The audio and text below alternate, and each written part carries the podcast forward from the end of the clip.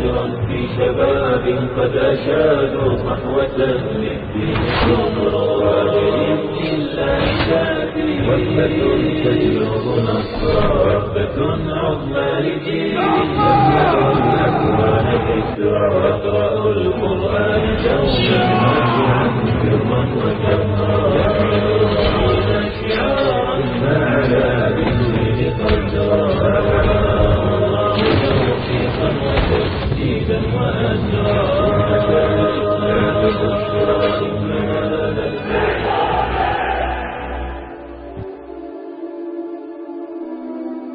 Episode 13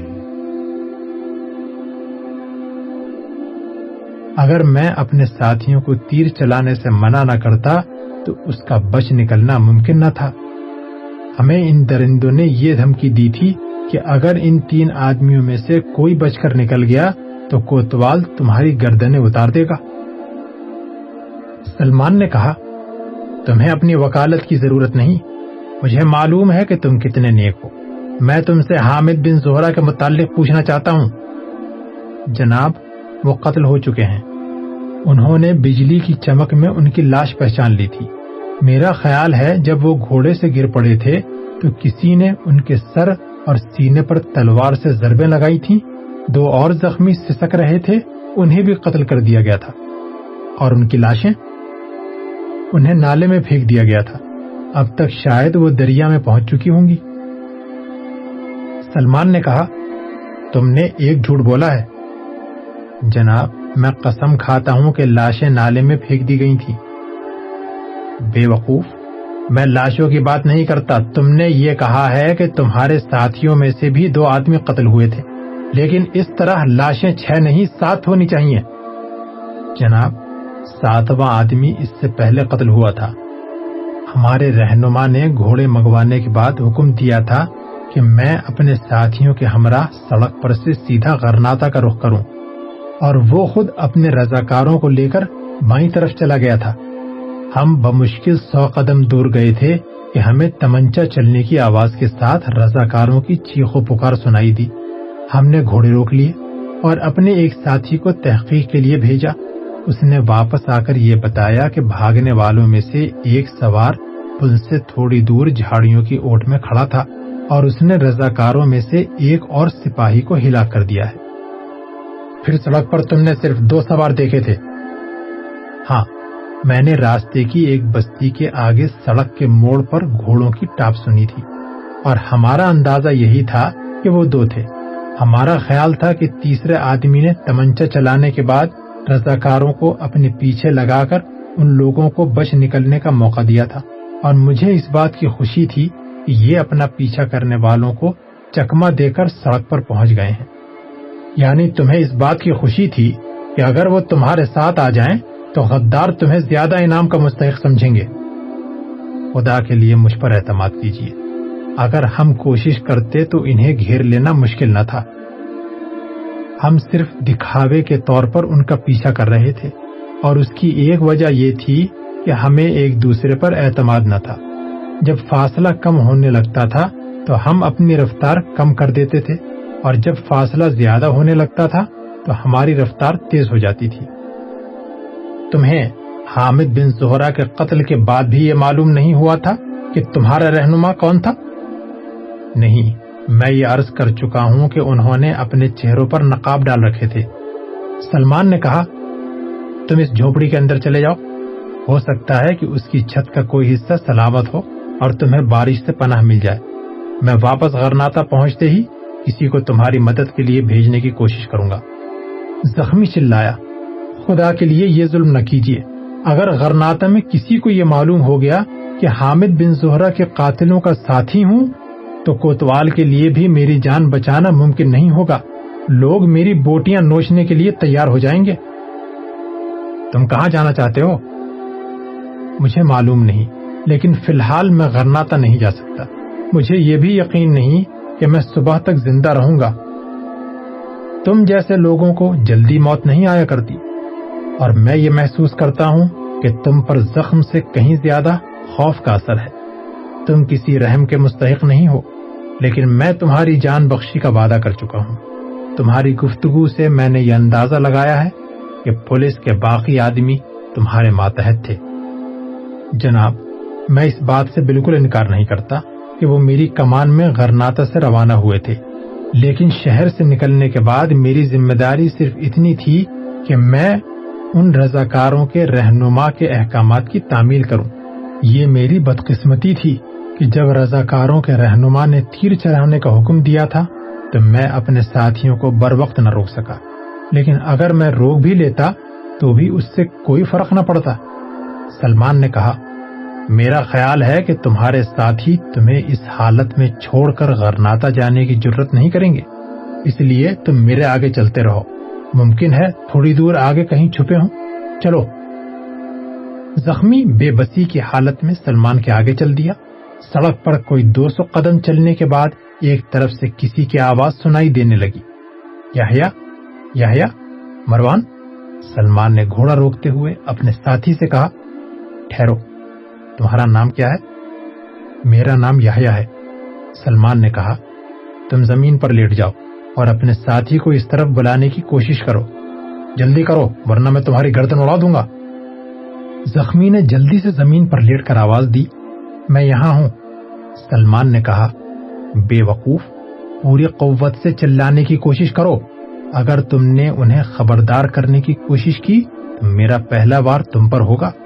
انہیں کہو کہ تم زخمی ہو اور حملہ کرنے والوں نے تمہیں مردہ سمجھ کر چھوڑ دیا تھا۔ زخمی گلا پھاڑ پھاڑ کر اپنے ساتھیوں کو آوازیں دینے لگا اور سلمان سڑک کے بائیں کنارے جھاڑیوں کے پیچھے چھپ گیا۔ چند منٹ بعد سڑک کی دائیں جانب کھیتوں سے گھوڑوں کی ٹاپ سنائی دی۔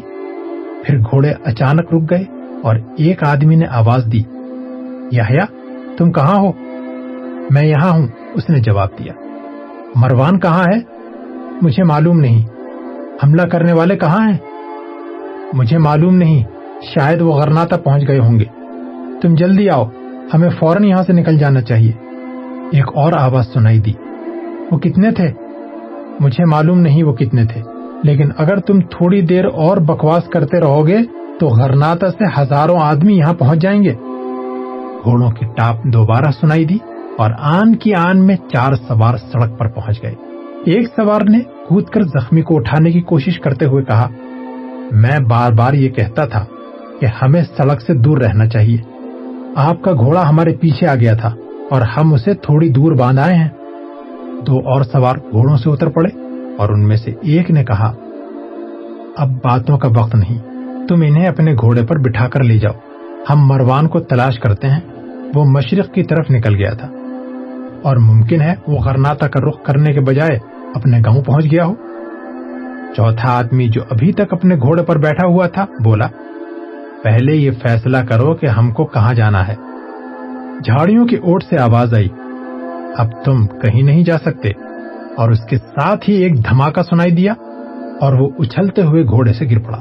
اور پھر آنکھ جھپکنے کی دیر میں سلمان سڑک پر نظر آیا۔ اس کی تلوار کی پہلی ضرب کے ساتھ ہی ایک اور آدمی گر پڑا۔ تیسرے آدمی نے گھوڑے پر سوار ہو کر بھاگنے کی کوشش کی، لیکن سلمان نے پلٹ کر اپنا گھوڑا اس کے پیچھے ڈال دیا۔ اچانک اس نے گھوڑے کی باغ بائیں طرف موڑ لی اور سلمان کا پہلا وار خالی گیا۔ لیکن آن کی آن میں وہ دوبارہ اس کی زد میں آ چکا تھا۔ اس نے کترا کر دوسری طرف نکلنے کی کوشش کی، لیکن سلمان نے وار کیا اور وہ چیخ مار کر ایک طرف لڑک گیا۔ پھر رکاب میں پھنسے ہوئے ایک پاؤں کے سوا اس کا باقی دھڑ زمین پر رگڑ کھا رہا تھا، بدہواز گھوڑا چھلانگے مارنے کے بعد رک گیا۔ اچانک سلمان کو پیچھے سے کوئی آواز سنائی دی اور اس نے جلدی سے اپنے گھوڑے کی باغ موڑ کر اسے ایڑ لگا دی۔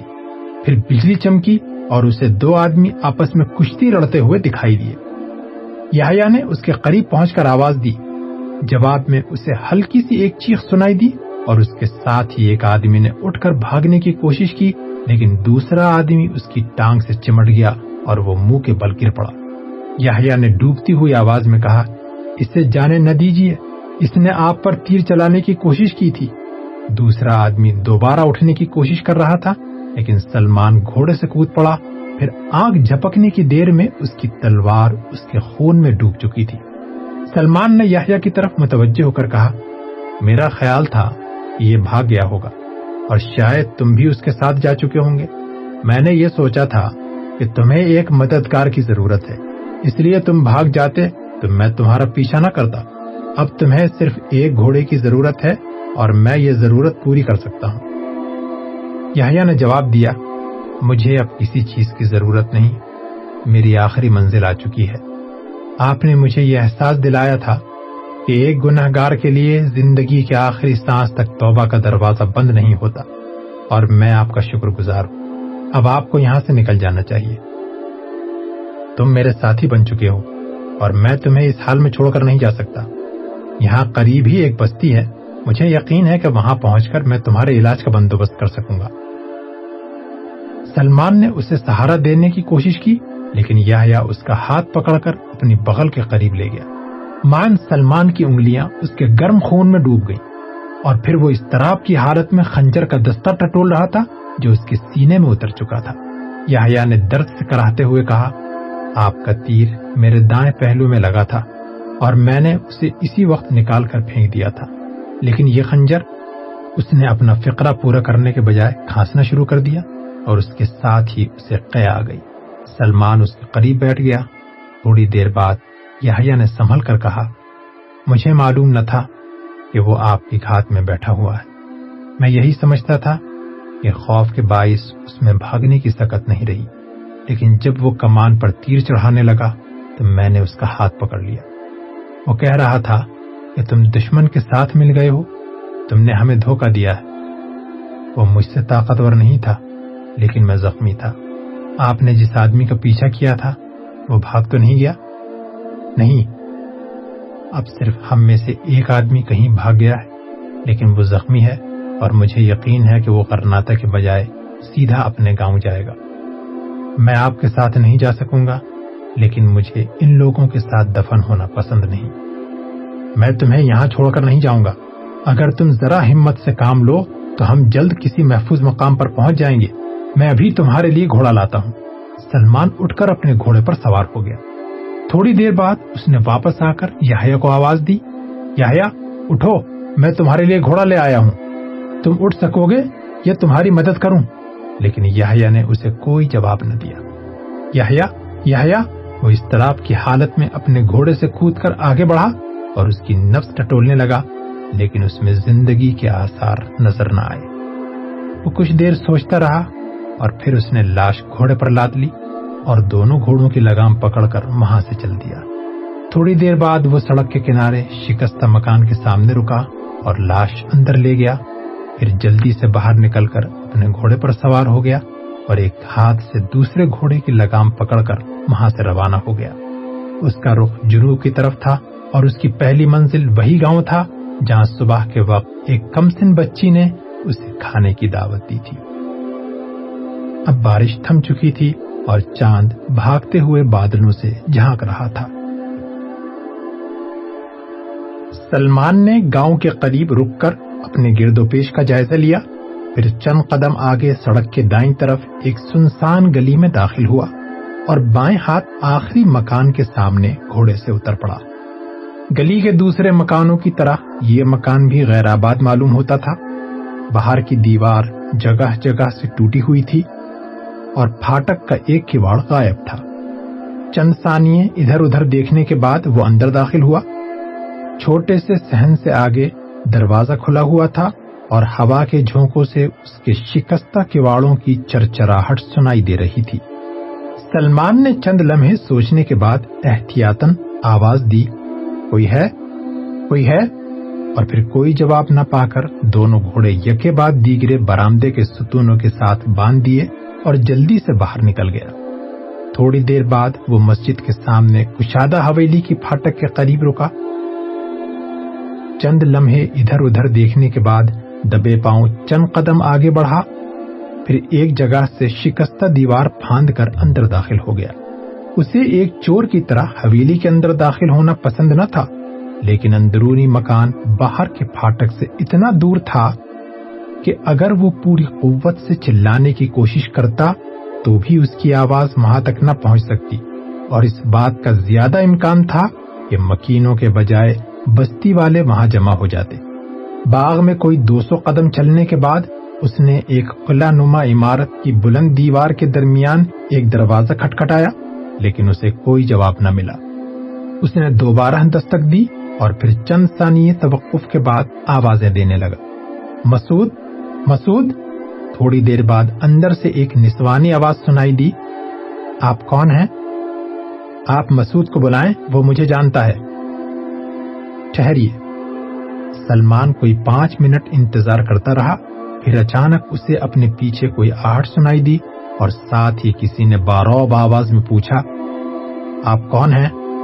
سلمان نے مڑ کر دیکھا، ایک آدمی درختوں سے نکلتا ہوا نظر آیا۔ اس کے ہاتھ میں تلوار تھی۔ مسعود، اس نے کہا، صبح ہماری ملاقات ہو چکی ہے۔ مجھے افسوس ہے کہ میں نے تمہیں بے وقت تکلیف دی ہے۔ باہر کا پھاٹک بند تھا۔ اگر بند نہ بھی ہوتا تو بھی مجھے یہ امید نہ تھی کہ میری آواز اتنی دور پہنچ جائے گی۔ پھر مجھے اس بات کا خطرہ بھی تھا کہ اگر میں نے شور مچایا تو گاؤں کے لوگ سڑک پر جمع ہو جائیں گے۔ اگر مجھے یہ معلوم ہوتا کہ تم مکان کے باہر پہرا دے رہے ہو تو میں گھر والوں کو بے آرام نہ کرتا۔ تم گھر کی مالکہ کو اطلاع دو کہ میں حامد بن زہرا کا ساتھی ہوں۔ اندر سے آواز آئی۔ تمہارا نام کیا ہے؟ سلمان کے کانوں کو یہ آواز مانوس معلوم ہوئی اور اس نے بلا تعمل جواب دیا۔ میرا نام سلمان ہے۔ اچانک دروازہ کھلا اور ایک دراز قد آدمی باہر نکل آیا۔ یہ ولید تھا۔ سلمان کو اپنی آنکھوں پر یقین نہ آیا۔ اس نے پوچھا، سعید تمہارے ساتھ ہے؟ ہاں وہ زخمی ہے۔ ہاں لیکن تمہیں کیسے معلوم ہوا کہ وہ زخمی ہے؟ مجھے بہت کچھ معلوم ہے، لیکن یہ بات میرے علم میں نہ تھی کہ آپ اسے یہاں لے آئے ہیں۔ ولید کے مزید سوالات کے جواب میں سلمان نے مختصراً اپنی سرگزشت بیان کر دی۔ اختتام پر ولید چند ثانیے خاموشی سے اس کی طرف دیکھتا رہا، پھر اس نے مسعود سے مخاطب ہو کر کہا، تم انہیں مہمان خانے میں لے جاؤ، اس کے بعد سڑک پر باہر کھڑے رہو۔ اور عمر کے واپس آتے ہی مجھے اطلاع دو۔ تشریف لائیے۔ مسعود نے سلمان کی طرف مخاطب ہو کر کہا۔ سلمان نے تجزب کی حالت میں ولید کی طرف دیکھتے ہوئے کہا، سعید کی حالت کیسی ہے؟ ولید نے کہا، سعید بے ہوش ہے اور اس وقت اس کی مرہم پٹی ہو رہی ہے، لیکن تشویش کی کوئی بات نہیں۔ انشاءاللہ وہ ٹھیک ہو جائے گا۔ میں ابھی آتا ہوں۔ وہ اندر چلا گیا اور سلمان مسعود کے ساتھ چل پڑا۔ وہ فصیل کے ساتھ آہستہ آہستہ چلتے ہوئے دائیں طرف مڑے اور دوسری طرف سے مکان کے مردانہ حصے میں داخل ہوئے۔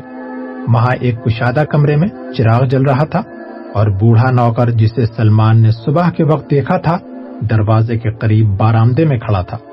مسعود سلمان کو دروازے کے سامنے چھوڑ کر واپس چل دیا۔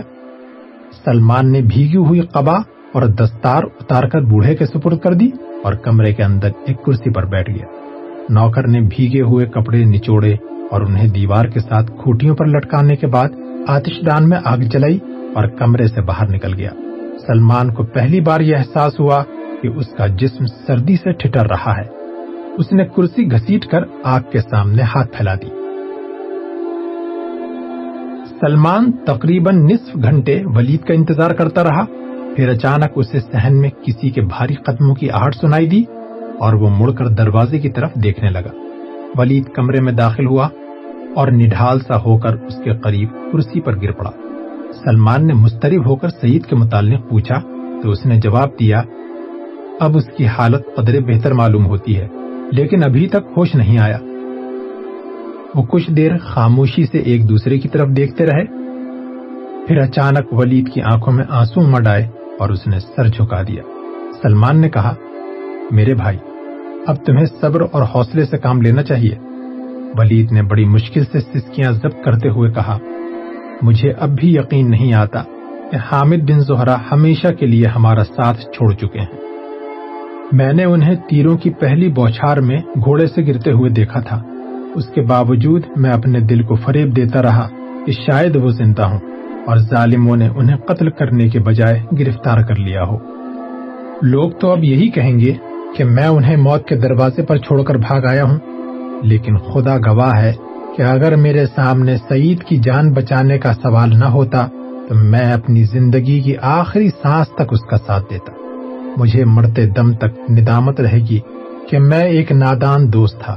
اگر میں آپ کو ان تک پہنچنے دیتا، تو شاید ان کی جان بچ جاتی۔ سلمان نے اسے تسلی دیتے ہوئے کہا، وہ اپنی منزل دیکھ چکے تھے اور ان کا راستہ بدلنا ہمارے بس کی بات نہ تھی۔ اب ہماری پہلی ذمہ داری یہ ہے کہ ہم سعید کی جان بچانے کی بھرپور کوشش کریں۔ اس کے زخم زیادہ خطرناک تو نہیں؟ ولید نے کہا سرے دست اس کے متعلق کوئی بات وسوخ سے نہیں کہی جا سکتی۔ سلمان نے کہا، اگر آپ کسی اچھے طبیب کا پتہ دے سکتے ہیں تو میں غرناتا جانے کے لیے تیار ہوں۔ ولید نے جواب دیا، اگر مجھے اطمینان ہوتا کہ حکومت کے جاسوس اس گھر تک اس کا پیچھا نہیں کریں گے، تو ہرناتا کے ہر اچھے طبیب کو یہاں بلایا جا سکتا تھا۔ لیکن آپ کو فکر مند نہیں ہونا چاہیے۔ اس وقت ان کی مرہم پٹی ہو رہی ہے۔ تھوڑی دیر تک آپ اسے دیکھ سکیں گے۔ سلمان نے کہا، دوسرا اہم مسئلہ یہ ہے کہ اس تیسرے آدمی کے بچ نکلنے کے امکانات کیا ہیں۔ جس نے حملہ آوروں میں سے دو آدمی قتل کرنے اور باقی سارے گروہ کو اپنے پیچھے لگا لینے کے بعد آپ کو بچ نکلنے کا موقع دیا تھا۔ ایسے بہادر آدمی کو بچانا ہمارا اولین فرض ہے۔ اگر آپ کو یہ معلوم ہو کہ وہ کس طرف گیا ہے، تو میں اس کی مدد کے لیے تیار ہوں۔ ولید نے جواب دیا، اب وہ بہت دور جا چکا ہے۔ اگر ہم کوشش کریں، تو بھی اس کی مدد کو نہیں پہنچ سکتے۔ لیکن آپ کو فکر نہیں ہونی چاہیے۔ اس کا گھوڑا اتنا تیز رفتار ہے کہ دشمن اس کی گرد کو بھی نہیں پہنچ سکیں گے۔ اگر حملہ آوروں کے دوسرے گروہ کو چکما دینے کے لیے ہمیں اپنے گھوڑوں سے محروم نہ ہونا پڑتا، تو میں سعید کو یہاں پہنچاتے ہی اس کی مدد کے لیے روانہ ہو جاتا۔ اس گھر میں صرف دو گھوڑے تھے، لیکن وہ ایسے مہم کے قابل نہ تھے۔ میں نے سعید کے متعلق اطمینان ہوتے ہی گاؤں کے لوگوں کو جمع کیا تھا۔ لیکن ایک آدمی کے سوا کسی کے پاس گھوڑا نہ تھا۔ اس لیے میں نے یہی مناسب سمجھا کہ چار آدمیوں کو پل کی طرف بھیج کر یہ معلوم کیا جائے کہ غداروں نے زخمیوں کے ساتھ کیا سلوک کیا ہے۔ امید ہے کہ وہ تھوڑی دیر تک واپس آ جائیں گے۔ سلمان نے کچھ سوچ کر سوال کیا، یہ تیسرا آدمی کون تھا؟ معاف کیجیے، میں اس کے متعلق آپ کو کچھ نہیں بتا سکتا۔ ہمیں اس کا نام ظاہر کرنے کی بھی اجازت نہیں۔ فی الحال آپ کے لیے اتنا جان لینا کافی ہے کہ وہ ایک اچھا سپاہی ہے۔ اس نے آپ کو پل کے قریب جانے سے روکا تھا؟ ہاں۔ آپ کو یہ اطمینان ہے کہ سعید کے لیے یہ گھر محفوظ ہے؟ ولید نے جواب دیا سرے دست اس کے لیے اس گھر سے بہتر کوئی اور جگہ نہیں۔ اگر اس کی حالت میں ذرا بہتری ہوتی تو میں اسے غرناتا پہنچانے کی کوشش کرتا۔ اب چند دن تک اسے یہیں رہنا پڑے گا۔ یہ میری ماموزاد بہن کا گھر ہے اور ایک زخمی کو اس وقت ان سے بہتر تیماردار اور مالج نہیں مل سکتا۔ ان کا خیال ہے کہ سعید ہوش میں آنے کے بعد بھی چند دن تک سفر کے قابل نہیں ہو سکے گا۔ اب وہ ہوش میں ہے تو ہمیں سب سے پہلے کسی اچھے طبیب کا بندوبست کرنا چاہیے۔ ولید نے جواب دیا، طبیب کے متعلق آپ کو پریشان نہیں ہونا چاہیے۔ میرے والد کرناٹک کے چند نامور طبیبوں میں سے ایک ہیں۔ اگر ضروری سمجھا گیا تو وہ یہاں پہنچ جائیں گے۔ لیکن اس وقت حکومت کے جاسوس بہت چوکس ہیں۔ ہم یہ خطرہ مول نہیں لے سکتے کہ وہ گھر سے نکلیں اور قاتل ان کا پیچھا کر رہے ہوں۔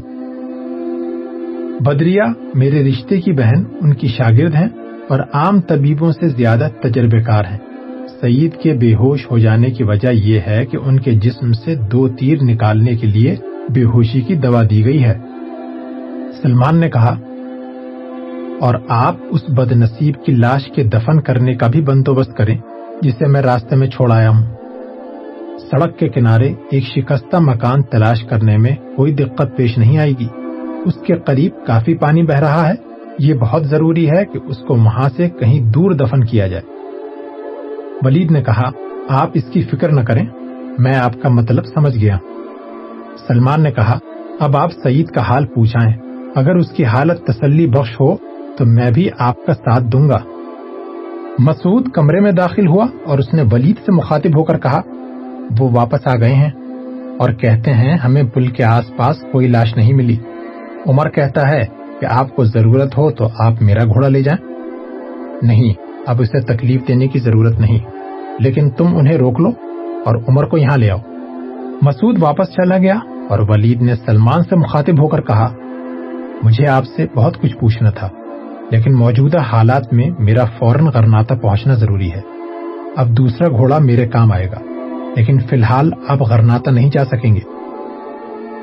سلمان نے کہا، لیکن یہ کیسے ہو سکتا ہے کہ میں غرناتا کی تازہ صورت حال معلوم کیے بغیر واپس چلا جاؤں؟ نہیں نہیں، ولید نے جواب دیا۔ آپ وہاں نہیں جا سکتے۔ مجھے راستے میں سعید نے آپ کی سرگزشت سنائی تھی۔ وہ اس بات سے سخت مسترب تھا۔ کہ آپ غرناتا پہنچ گئے ہیں؟ اس لیے میرا مشورہ یہ ہے کہ آپ یہیں ٹھہریں۔ انشاءاللہ میں بہت جلد واپس آ جاؤں گا۔ اگر مجھے روپوش ہونا پڑا تو بھی آپ کو میرا پیغام مل جائے گا۔ سعید کی حفاظت کے لیے بھی آپ کا یہاں رہنا ضروری ہے۔ ممکن ہے کہ کسی فوری خطرے کے پیش نظر اسے یہاں سے نکالنے کے لیے آپ کی مدد کی ضرورت پیش آئے۔ آپ کب تک یہاں ٹھہر سکتے ہیں؟ سلمان نے جواب دیا۔ آج سے چار دن بعد ایک جہاز ساحل کے قریب کسی جگہ میرا انتظار کرے گا۔ اگر میں معینہ وقت پر نہ پہنچ سکا تو جہاز واپس چلا جائے گا اور مجھے چند دن بعد کسی اور جگہ پہنچ کر اس کا انتظار کرنا پڑے گا۔ اس طرح آئندہ دو ماہ تک میرے ساتھی مقررہ تاریخوں پر ساحل کے مختلف مقامات کا طواف کرتے رہیں گے۔ پھر اگر مجھے زیادہ مدت کے لیے رکنا پڑا تو میں ساحلی علاقے میں ان لوگوں کو جانتا ہوں جن سے مجھے کوئی مدد مل سکتی ہے۔ ولید نے کہا، عام حالات میں حامد بن زہرا کی موت کے بعد ہمارے دشمن سعید کے متعلق زیادہ پریشان نہ ہوتے، لیکن مجھے ڈر ہے کہ وہ حامد بن زہرا کے ساتھیوں کو تلاش کرنے کے لیے بھی سعید کو گرفتار کرنا ضروری سمجھیں گے۔ اور اگر انہیں شبہ ہو گیا کہ باہر سے بھی ان کا کوئی مددگار یہاں آ پہنچا ہے، تو سعید کو گرفتار کرنا ان کے لیے زندگی اور موت کا سوال بن جائے گا۔ اس لیے آپ کو محتاط رہنا چاہیے۔ مسعود عمر کے ساتھ کمرے میں داخل ہوا۔ اس کی عمر چالیس سال کے لگ بھگ معلوم ہوتی تھی۔ ولید نے سلمان کو حامد بن زہرا کے ایک دوست کی حیثیت سے متعارف کراتے ہوئے لاش کو دفن کرنے کے متعلق ہدایات دی اور مسعود کو گھوڑا لانے کے لیے کہا۔ پھر جب وہ واپس چلے گئے تو سلمان نے کہا، میں ایسا محسوس کرتا ہوں کہ غرناتا میں اپنے حصے کا کام ادھورا چھوڑایا ہوں اور مجھے وہاں جانا پڑے گا۔ اگر آپ کی طرف سے کوئی پیغام نہ ملا تو ممکن ہے میں اچانک وہاں پہنچ جاؤں۔ مجھے بہت زیادہ عقل مند ہونے کا دعویٰ نہیں۔ تاہم میں آپ کے ساتھیوں کو یہ مشورہ دوں گا کہ انہیں موجودہ حالات میں حامد بن زہرا کے قتل کا سانحہ عوام کے سامنے نہیں لانا چاہیے۔ اگر عوام مشتعل ہو گئے تو قوم کے غداروں سے بعید نہیں کہ وہ اپنی جانیں بچانے کی خاطر دشمن کے لیے شہر کے دروازے کھول دیں۔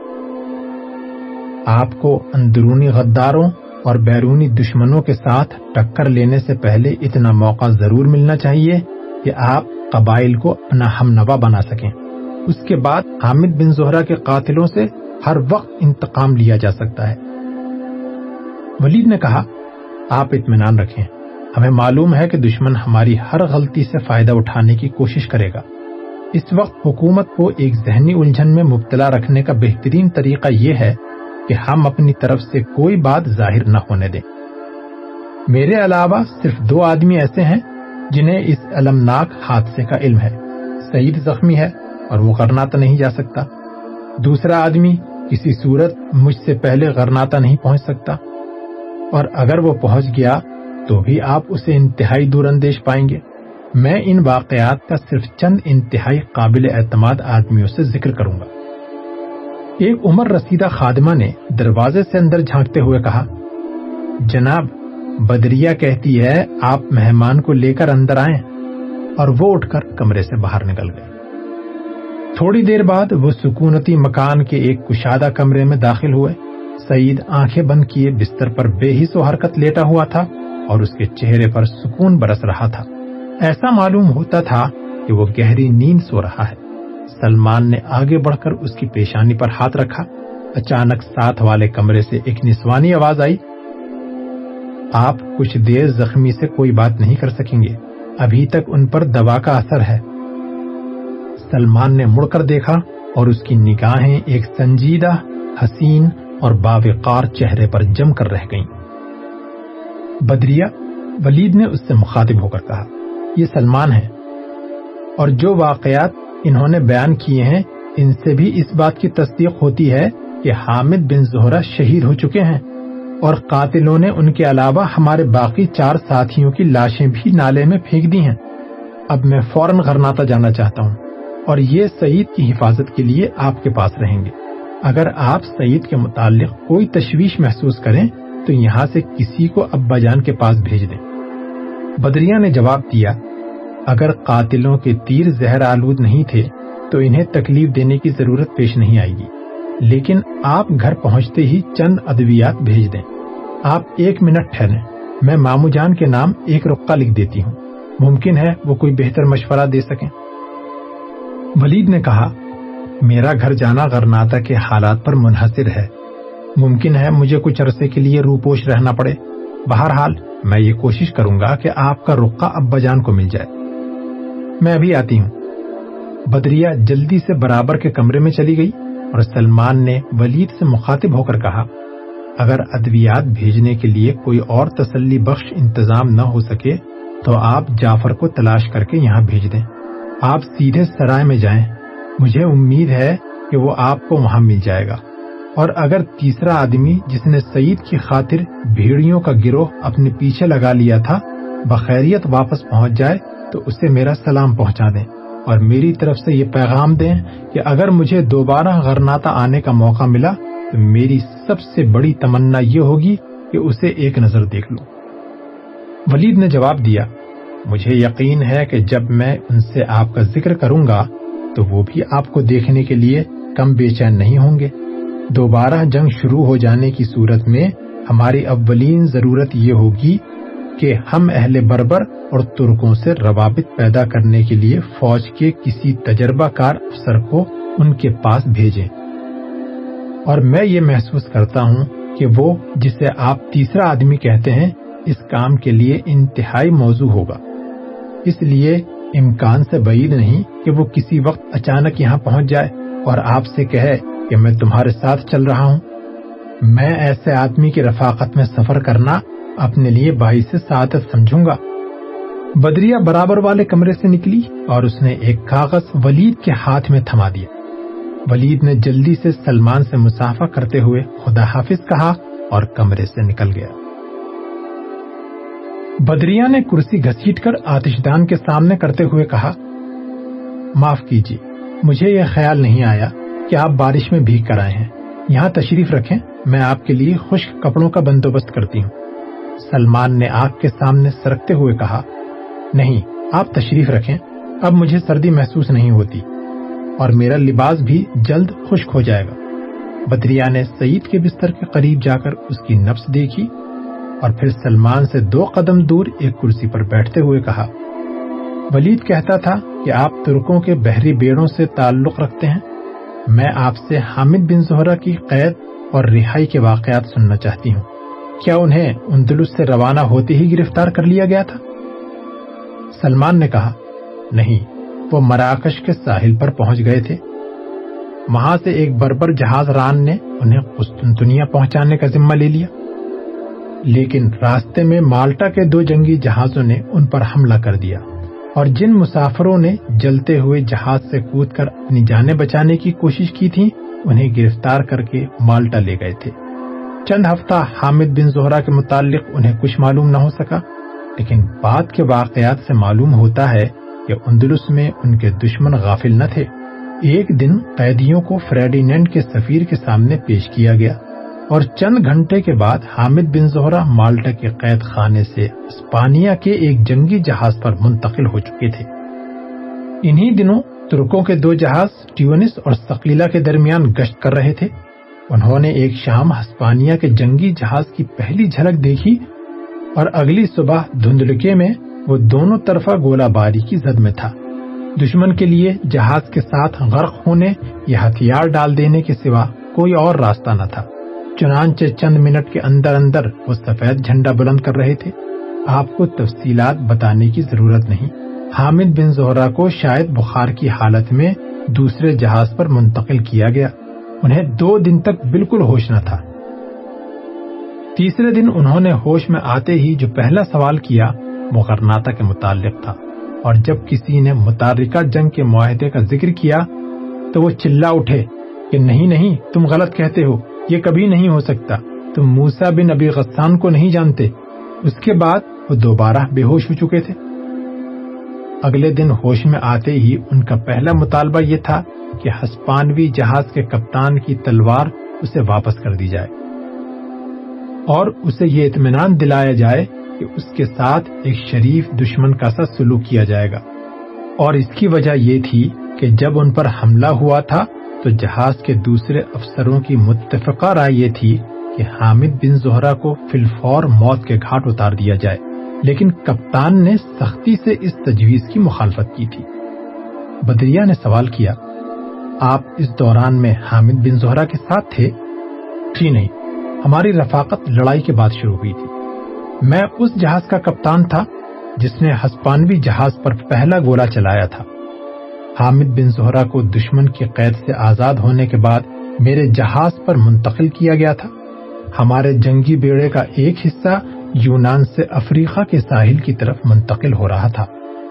گرناتا کے حالات کے متعلق حامد بن زہرا کا استراب دیکھ کر ہم نے انہیں کسی تاخیر کے بغیر امیر البحر کے سامنے پیش کرنے کی ضرورت محسوس کی۔